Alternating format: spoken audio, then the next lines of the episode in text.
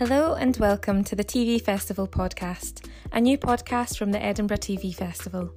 On the lead up to our 2022 return to Edinburgh, the TV Festival are releasing a series of our esteemed MacTaggart lectures in a podcast format. In 2019, the agenda setting lecture was delivered by Dorothy Byrne, former Head of News and Current Affairs at Channel 4 and current President of Murray Edwards College, Cambridge. In her equally hilarious and insightful address, Byrne lamented on the difficulties of starting a career in a male dominated industry. She challenged documentarians and journalists to make bold, disruptive programming and called out lying politicians. Here is Dorothy Byrne's 2019 MacTaggart Lecture. Thank you very much indeed for the great honour of being the first old lady to be invited to deliver the MacTaggart Lecture.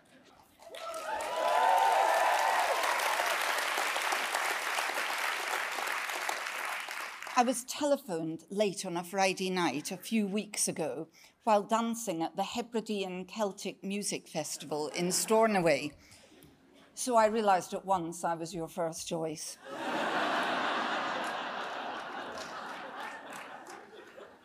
but we old ladies, or even we old ladies, are not proud. Decades of cervical smears destroy all pride. of course, the first thing I did was to check out my illustrious predecessors.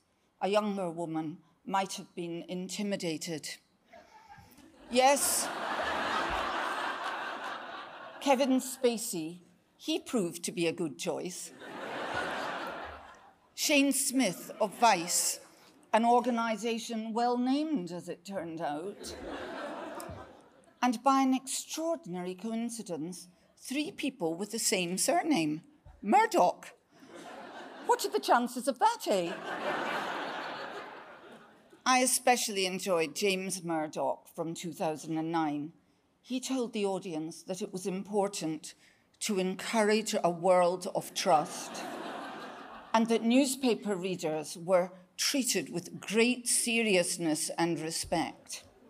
Let's delight ourselves by remembering how Ofcom described him just three years later in his role at News Group newspapers during the hacking scandal. He repeatedly fell short of the conduct to be expected of him as chief executive and chairman. So much for trust and respect.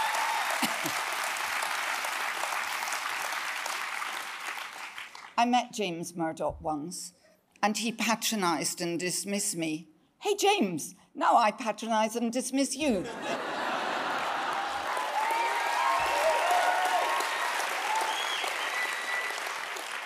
Elsewhere on the list, I spotted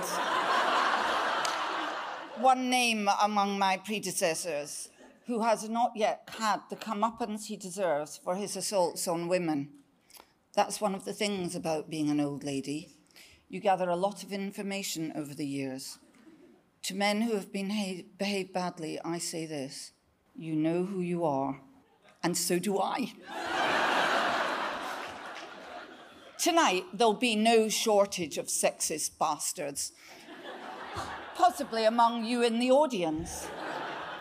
But I have positive messages too about how we must find courage in this time of crisis, and most of all, how we must unite to use the power of television to protect democracy because it is being seriously undermined. I am the Methuselah of TV. I've been in the industry nearly 40 years and at Channel 4 for 20. In the course of my work, I've thought I'd die a few times. I've been temporarily kidnapped, condemned as a terrorist whore, told I should be imprisoned for several years, ridden around Moscow with the alternative Christmas message hidden in my bra, and hardest of all, been a single parent. I'm just about the oldest female TV executive working for a broadcaster. And for many reasons, being a woman working in news and current affairs has been difficult. But I would recommend television journalism to any young woman embarking on a career. In what other line of work, when some bastard annoys you or some absolute disgrace you hear about, can you say to yourself, I'm going to make a program exposing that? and I'll put a stop to it. And sometimes you even do. Even after all these years, there are still exciting new ventures. This year, Leaving Neverland and the extraordinary feature doc about Aleppo for Sama are two of the best films I've ever been associated with. But I begin with Early Man in TV. Surprisingly, perhaps, I think we have much to learn from him. There's a reason he has no clothes on in this picture.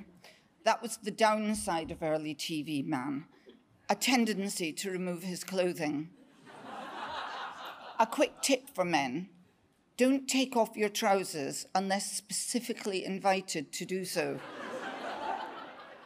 I started out in television at Granada, and from my very first day, the overwhelmingly male management made me feel at home. Or, to be more accurate, they tried to come home with me. My colleagues took me to the bar, and we were joined by a senior manager.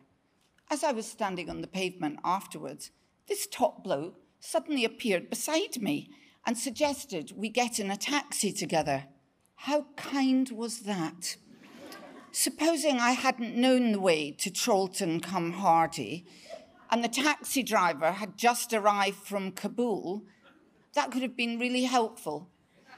As it happened, my mother had taught me to always memorize the way home, so I was able to tell him his services wouldn't be needed, services of any sort. Try to picture this happening now at Channel 4. Let's pretend Channel 4 employs lots of working class people from the north of England.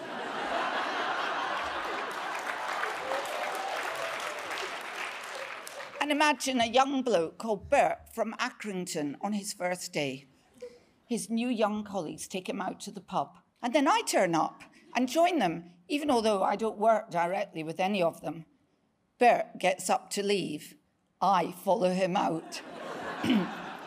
Bert stands on Victoria Street to hail a taxi, and I sidle up next to him and say, Great news, Bert, I'm coming home with you.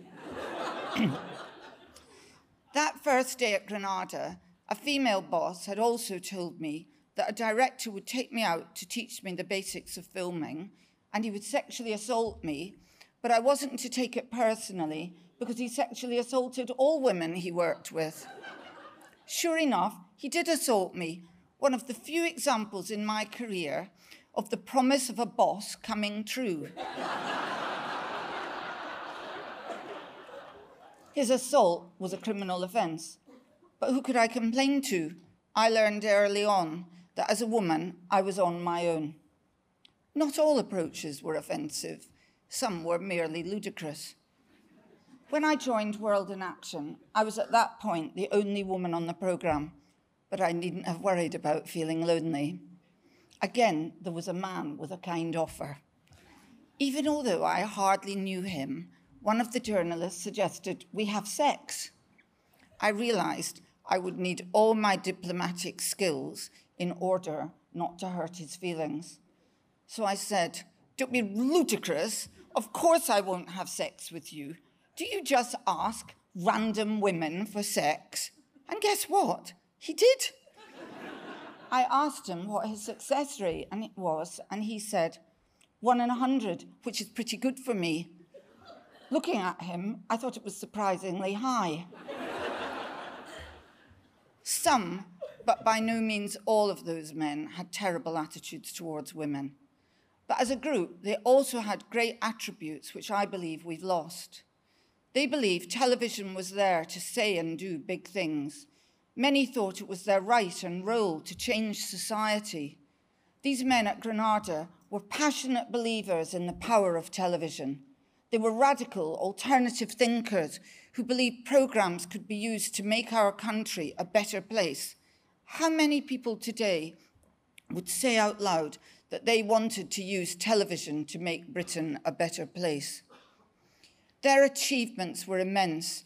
Extraordinary investigations like the Birmingham Six, great documentaries like Seven Up and Inside the Communist Party, landmark series and strands like Disappearing World or End of Empire, a new way of covering elections in the Granada 500, and the invention of new forms in television like the drama doc. And they challenged the authority not just of those who ran the institutions of the UK, but also of their own TV bosses.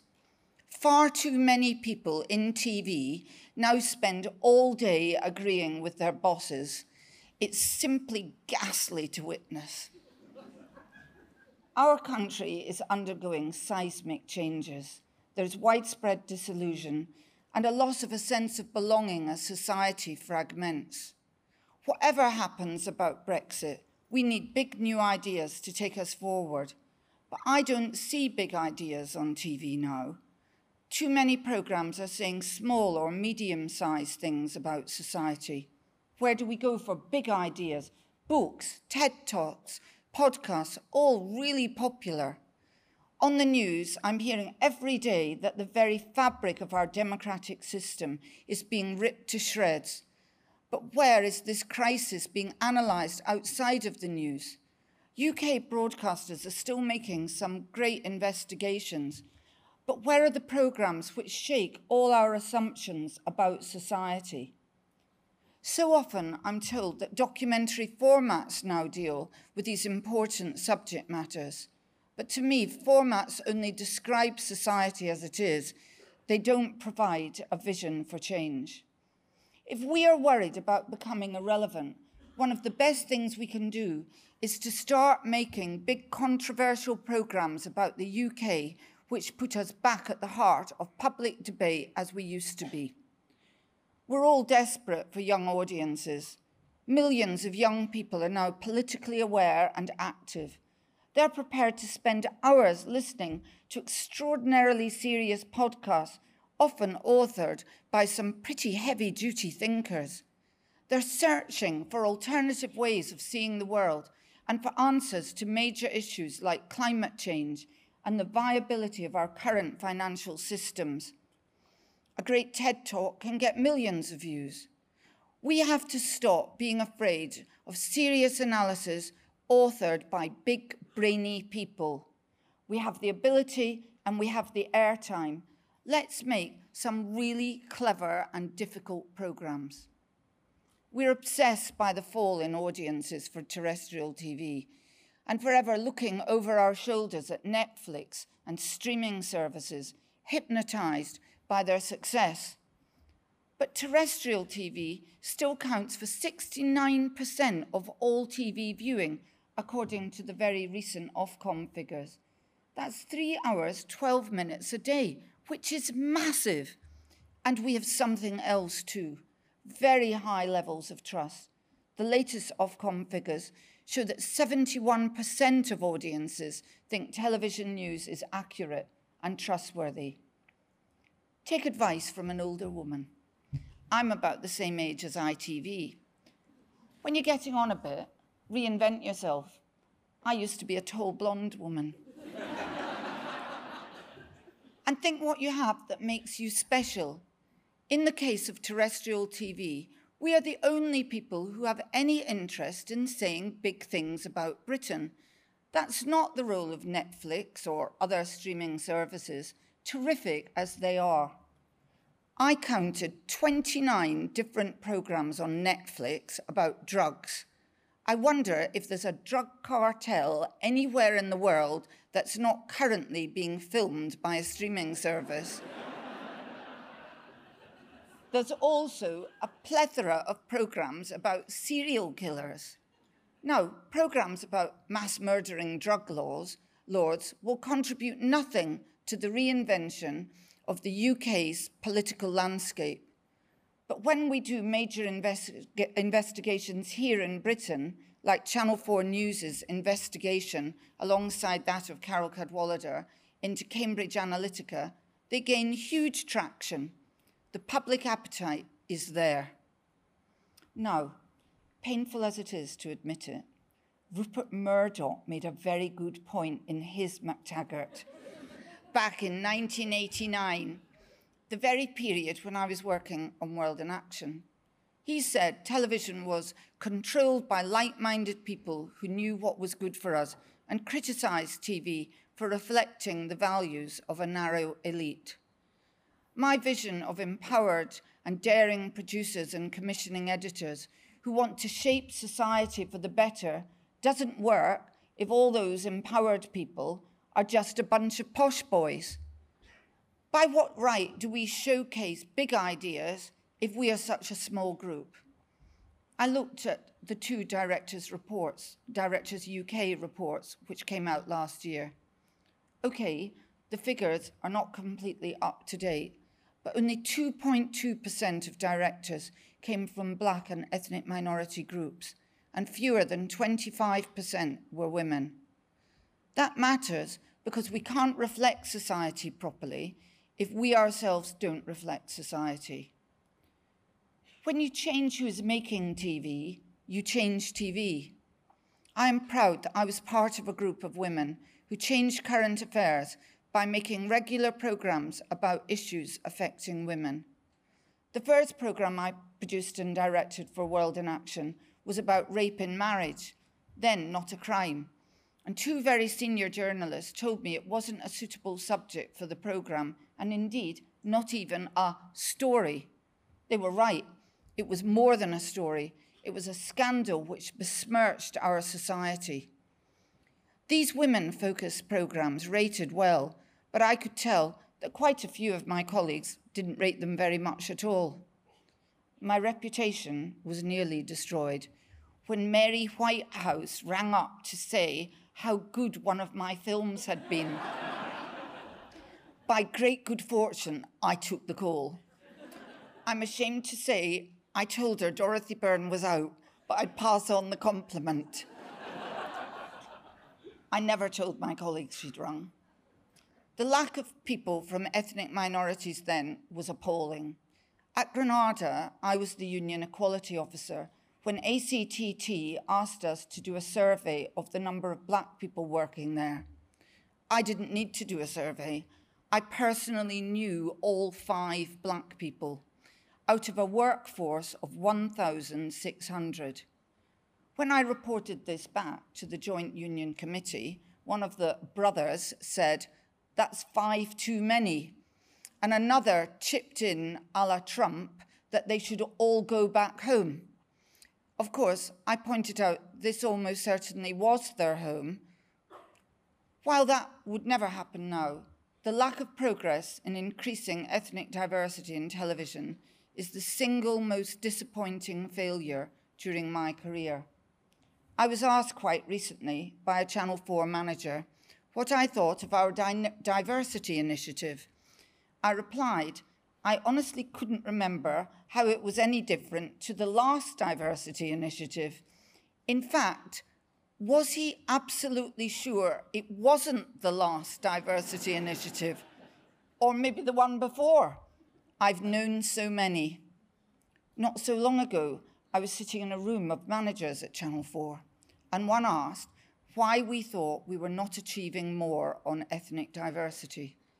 Everyone looked puzzled and thoughtful, the way people in TV do when they're pretending to be deep and meaningful. Until I said, I don't know if any of you have noticed, but everyone in this room is white. Could that be connected?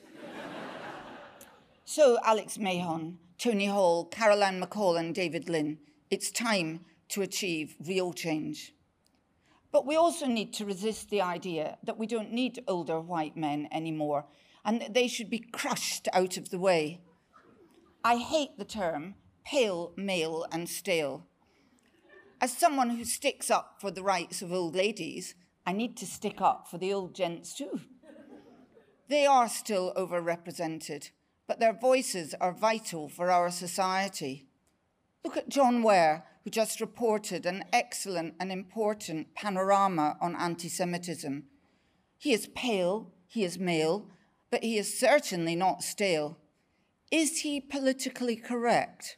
Well, fairly recently we were in an edit suite together, and he called me sweetie. At once the room fell silent. Indeed, I would say time stood still. And then, in the low and vaguely threatening tone I have polished over years, I said, I am not your sweetie. To which John replied, Yes, you are. Sisters, I regret I just laughed. the most important reason for us to get our houses in order in, on diversity is our current failure undermines our role as the key mediators between politicians and the public. How can we represent the people of the UK if we ourselves are unrepresentative of the population? Mind you, politicians are also unrepresentative.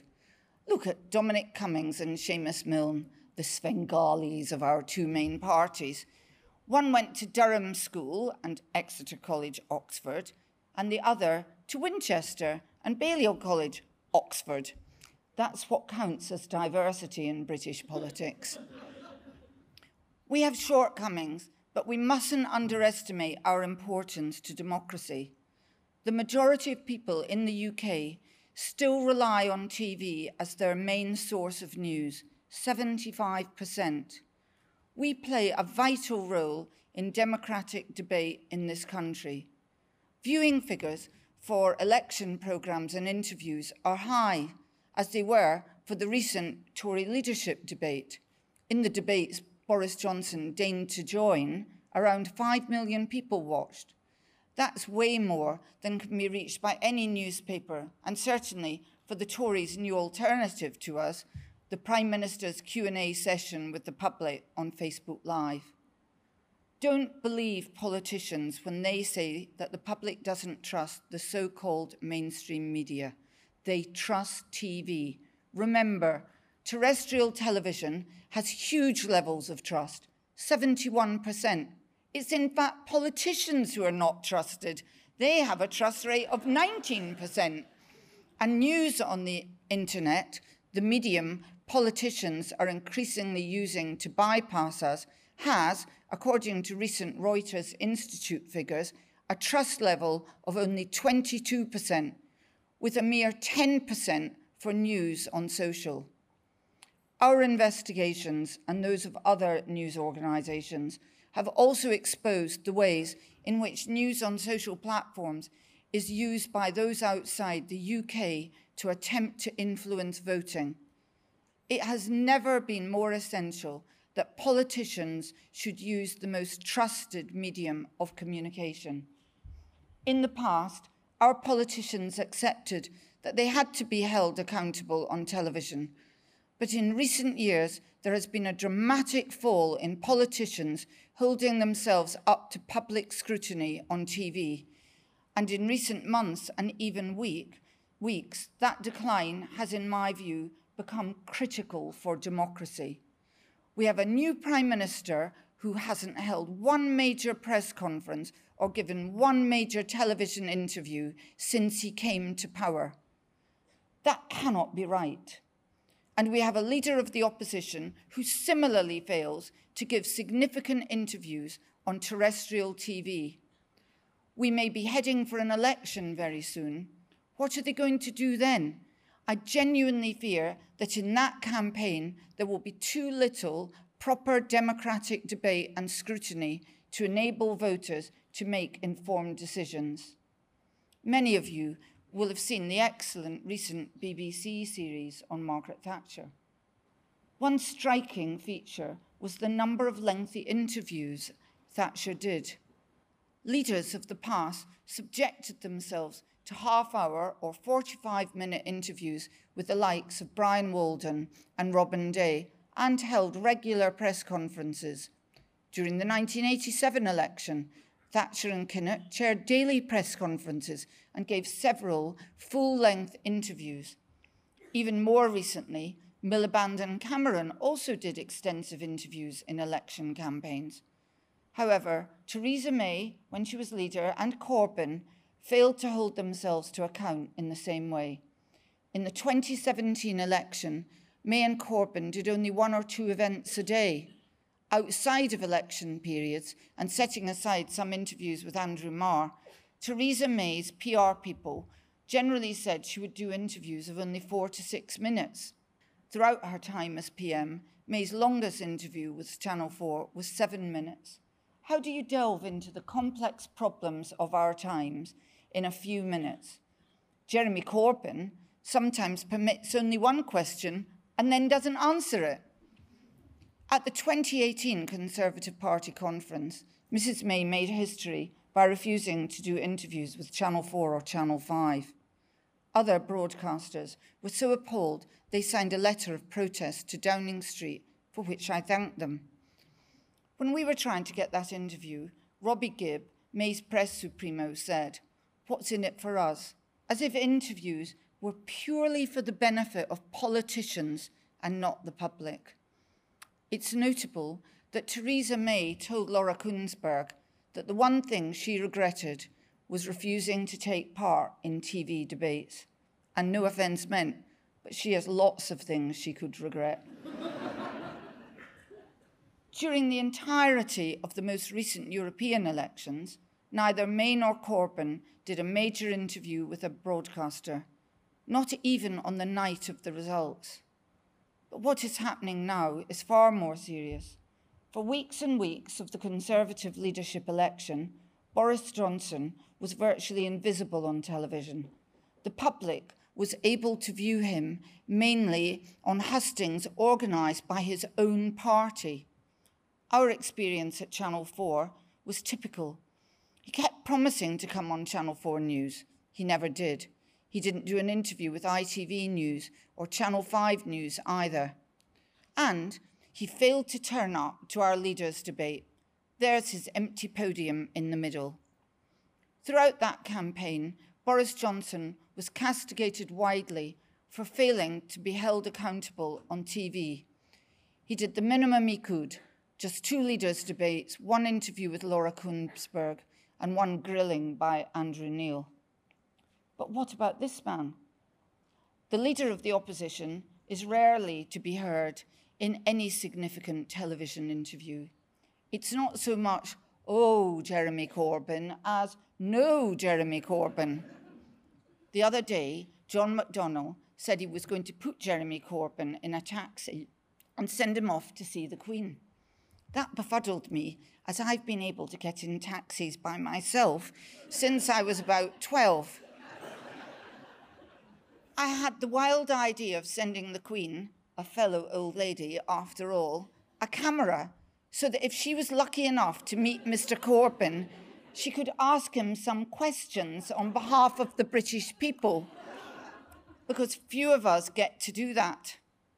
Jeremy Corbyn gave the alternative MacTaggart last year, and some of you may remember that he said, at their best, journalists challenge accountable power.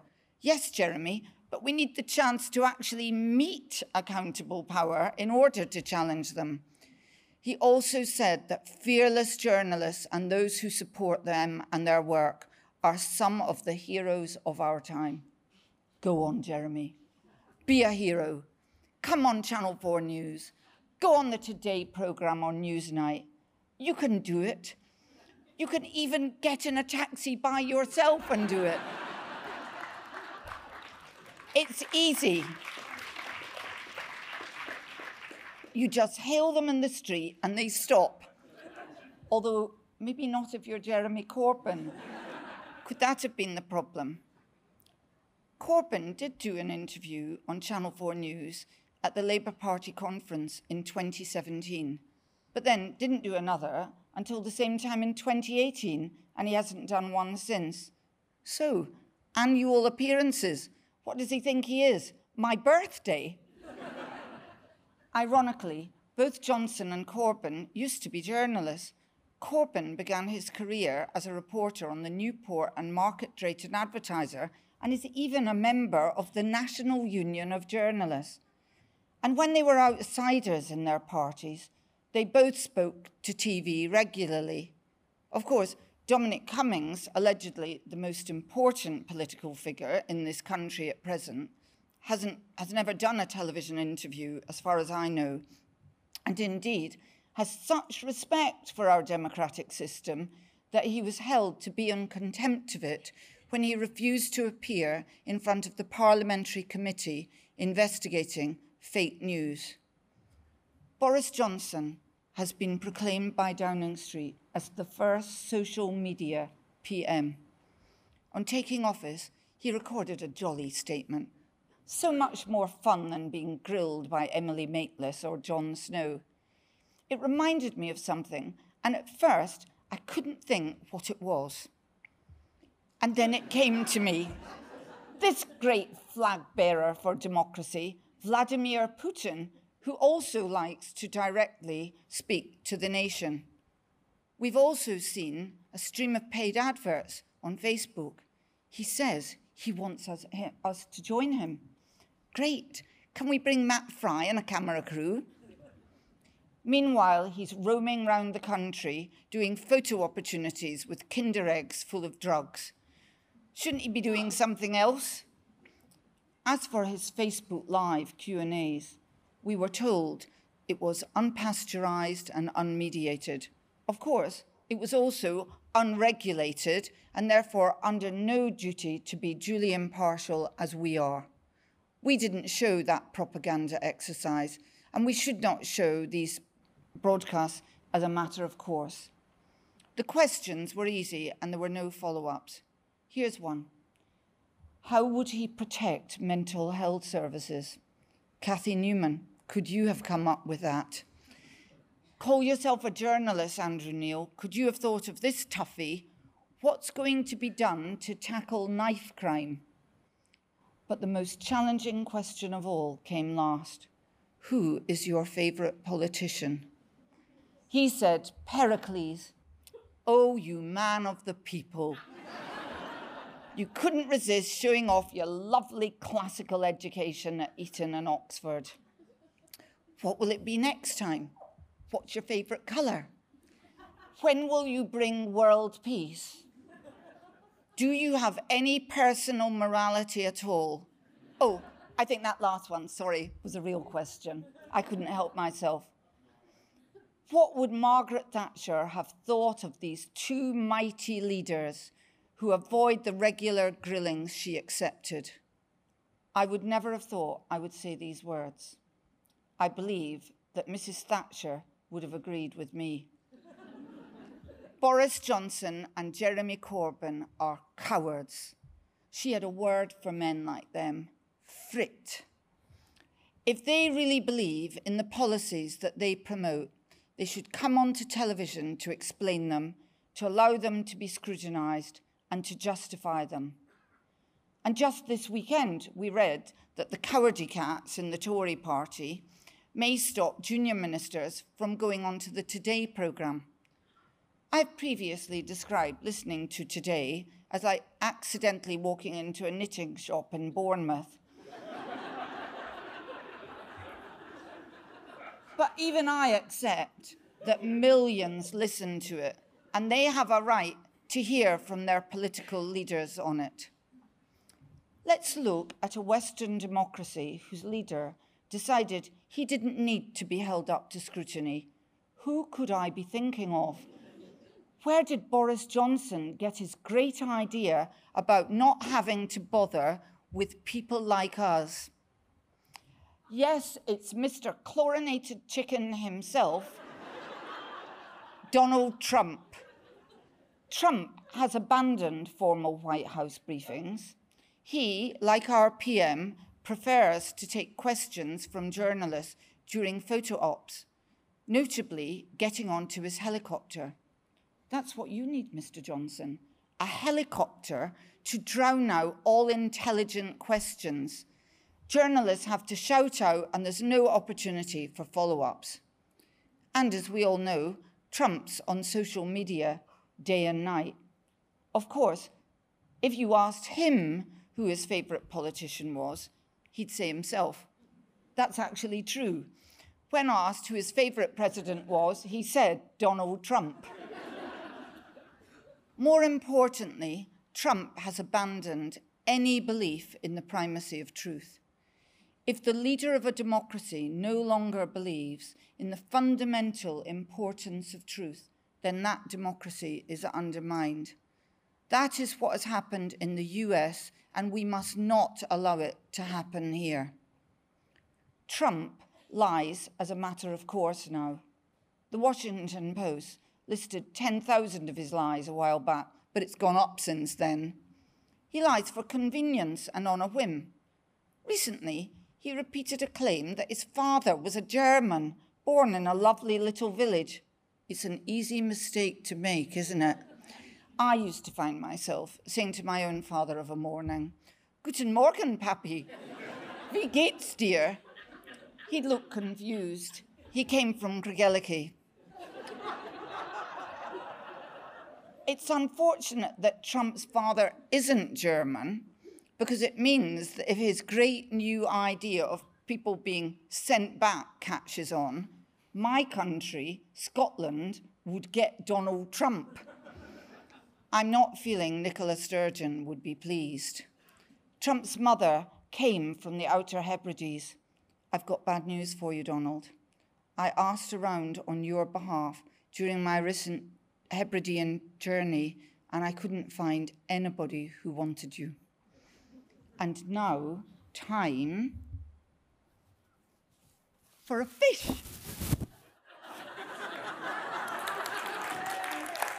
In honour of Scotland, I brought along a herring to rival the kipper Boris Johnson produced in the leadership election. He said that Brussels bureaucrats had demanded that each kipper had to be accompanied by a plastic ice pillow. That was simply untrue. Even Donald Trump's never lied, lied about a kipper. Going back decades, Johnson has lied about the EU.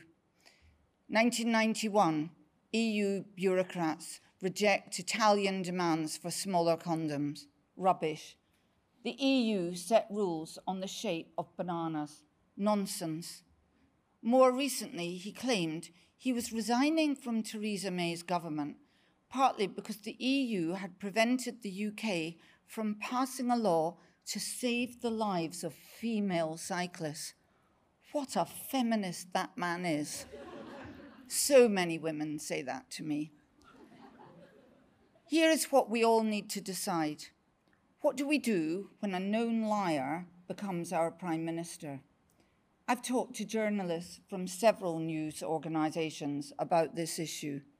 They said they would be loath to use that word, liar. Remember when Andrew Marr told Penny Mordaunt her claim that the UK couldn't stop Turkey from joining the EU was strange. Well, it was strange. It was also untrue, a lie. Is it time for us to start using the L word? I believe that we need to start calling politicians out as liars when they lie. If we continue to be so polite, how will our viewers know that politicians are lying?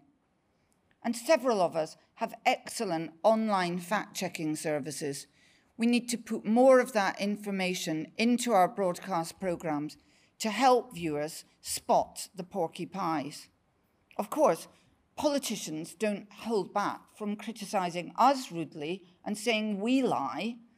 The Labour Party said that the panorama on anti Semitism pervade deliberate and malicious misrepresentation to mislead the public.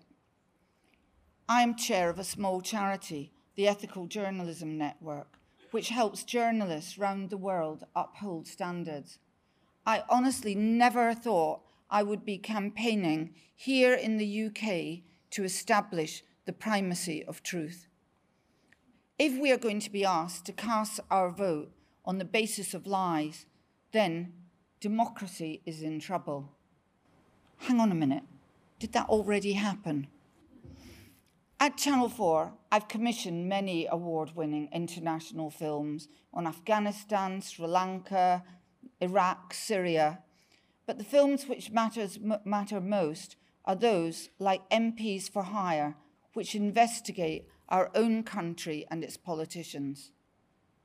Another ploy of Trump and some of our own politicians is to accuse journalists of being negative and unpatriotic. Trump regularly attacks journalists for being the enemy of the people and criticizes his opponents as negative and lacking in patriotism. He even said that the congresswomen he wanted to be sent home should be more positive and reminded them that they had an obligation to love their country, presumably before they got thrown out of it. Some of you will remember that Trump's chum, Nigel Farage, accused Andrew Marr of being an enemy. And you might remember the night that this woman, now Secretary of State for Business, Andrea Leadsom, told Emily Maitlis on Newsnight that broadcasters should be a bit patriotic because we all need to pull together. Boris Johnson's equivalent of Trump's attack on the negativity of journalists and his opponents is to rail against the doubters, the doomsters, and the gloomsters. I don't need any politician to tell me to be patriotic. I love my country. And it's not being a gloomster to question policies. That's the role of the free press in a democracy. But it's not all bad news there is a leading politician standing up for truth. Michael Gove has launched a rapid rebuttal unit to give instant response to media myths and half truths and to ensure that we, the people, are not being alarmed by scare stories or falsehoods. Now, I don't like to be a snitch, but there's someone Mr. Gove should keep an eye on. Yes, the UK's most famous recipient of EU farming subsidies, Dominic Cummings. Let's remind ourselves of just a few vote leave messages. The EU will ban the British kettle. Really, Dominic? The EU prevents us from protecting polar bears. Honestly, Dominic? Turkey, population 76 million, is joining the EU. Well, we're still waiting on that. In the difficult period we are entering, we need the truth and we need proper scrutiny of all our major politicians. Television is a bulwark of our democracy. Those who undermine its rules are undermining democracy. It's time for the television industry to stand up for itself and speak out publicly against what is happening. Yes, we are rivals, but we have to form a united front in opposing attempts to sideline our central role in the political life of this country. And we should forget the idea that the public can judge for themselves what is true. We showed 1,700 people six stories and asked them to judge which were true and which false. Only 4% of people got all the answers right. And why should they? They are not in a position to research the truth of stories. That's what journalists are there for. So, with so much to be done to uphold the role of television in our democracy, where are the other old ladies to help me? All the women I started out with have gone. What happened to them? I feel a bit like a character in an Agatha Christie story. And then there was one. Were they all murdered? I'm the only one left. Did I do it? I'm the obvious suspect. Meanwhile, the men went on and on, gathering their MBEs and their OBEs and their fresh young wives. we need to do much better in keeping women in the workplace and ensuring careers are not blighted by having children. As the freelance editor of an ITV programme and a single parent, I had to go back to work after six weeks and the percentage of women working freelance has increased since then. For those who are staff, much more could be done to introduce flexible working. But the problem, which is barely discussed, is the menopause. A quarter of women suffer a significant system, and a major survey found that a quarter of women also considered giving up work because these were so bad. Often this coincides with parents falling sick and children taking exams. That happened to me, and life was a real struggle. Major broadcasters and larger companies need to take the lead by offering flexible and reduced working to older women so they are not lost to the industry. even getting your boss to understand there is such a thing the as the menopause can be a problem. Kevin Lygo is an inspirational leader, but his knowledge of middle aged women's medical matters is perhaps wanting. when he was my boss, we were in a meeting one day when he suddenly remarked that I looked seriously unwell. I said I was not ill. But you've gone all red and you seem to have a fever, he said. I repeated, I am not ill, Kevin, in what I thought was a meaningful way. and he repeated that I should go home. So I went back to my desk and announced I was leaving for the day. Everyone asked me why, and I said, because my boss has never heard of the menopause. More recently, Kevin has told me that this misunderstanding occurred because he assumed I was too young to be going through the change of life.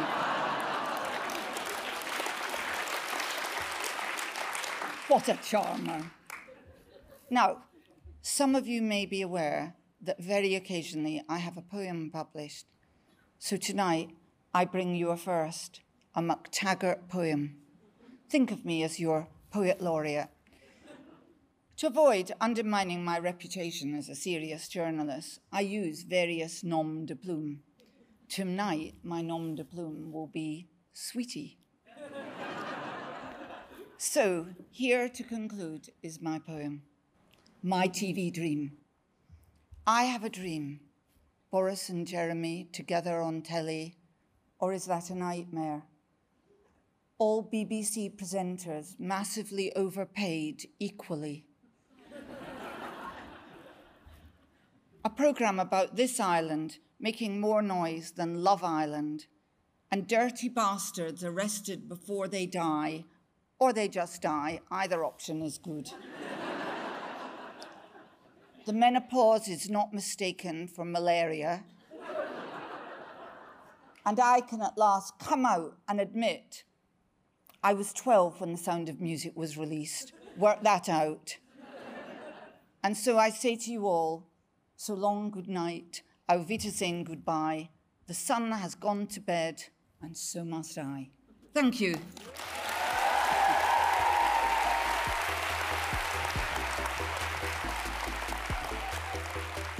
At this year's festival, Byrne will join forces with three former MacTaggart lecturers Armando Iannucci, David Olusoga, and Jack Thorne, to reflect on the impact of each of their addresses. The festival will take place in Edinburgh from the 24th to the 26th of August.